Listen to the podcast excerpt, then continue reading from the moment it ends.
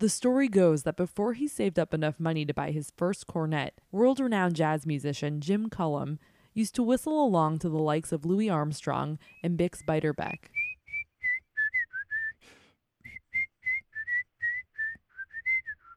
That's Jim of the Jim Cullum Jazz Band. He says his whistling isn't what it used to be when he was a kid, but let's be honest. The ability to whistle a jazz solo is impressive. The young kid who started learning jazz by ear, whistling on his way to school and in between classes, formed the Jim Cullum Jazz Band in 1962. Over the last 50 years, this classical jazz ensemble has performed across the United States in venues such as Carnegie Hall and the Kennedy Center. They've also performed and toured internationally in Mexico and Russia. This love of jazz was ignited by a father, also a jazz musician, whose vast collection of records ended up being stored in Jim's childhood bedroom.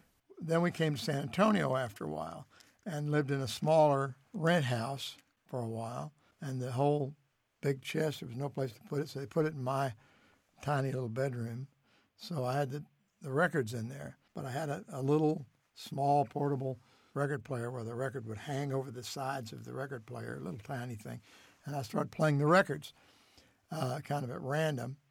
And the Louis Armstrong records were very easy to listen to and kind of fun to listen to. There's, there's, a, there's just a spark of joy in the Armstrong records. So I listened to every one of those. A small investment helped Jim go from being a jazz fan to a jazz musician. One day I was I was downtown. I was working. I had a job on Saturdays, and I was working on a a truck, helping a guy unload things. And we stopped, and across the street from where we stopped, there was a a pawn shop with an interesting looking little cornet in the window.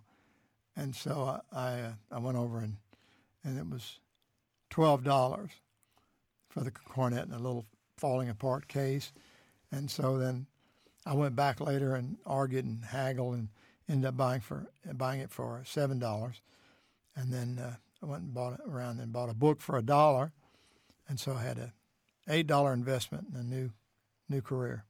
With that simple purchase, Jim began a musical career that has sought to celebrate and preserve classical jazz music. Jim, who jokes that he's still working on it after 50 years, will be bringing the Jim Cullum Jazz Band to perform at the Baylor University President's Concert on April 21st. For KWBU, I'm Becky Fogel.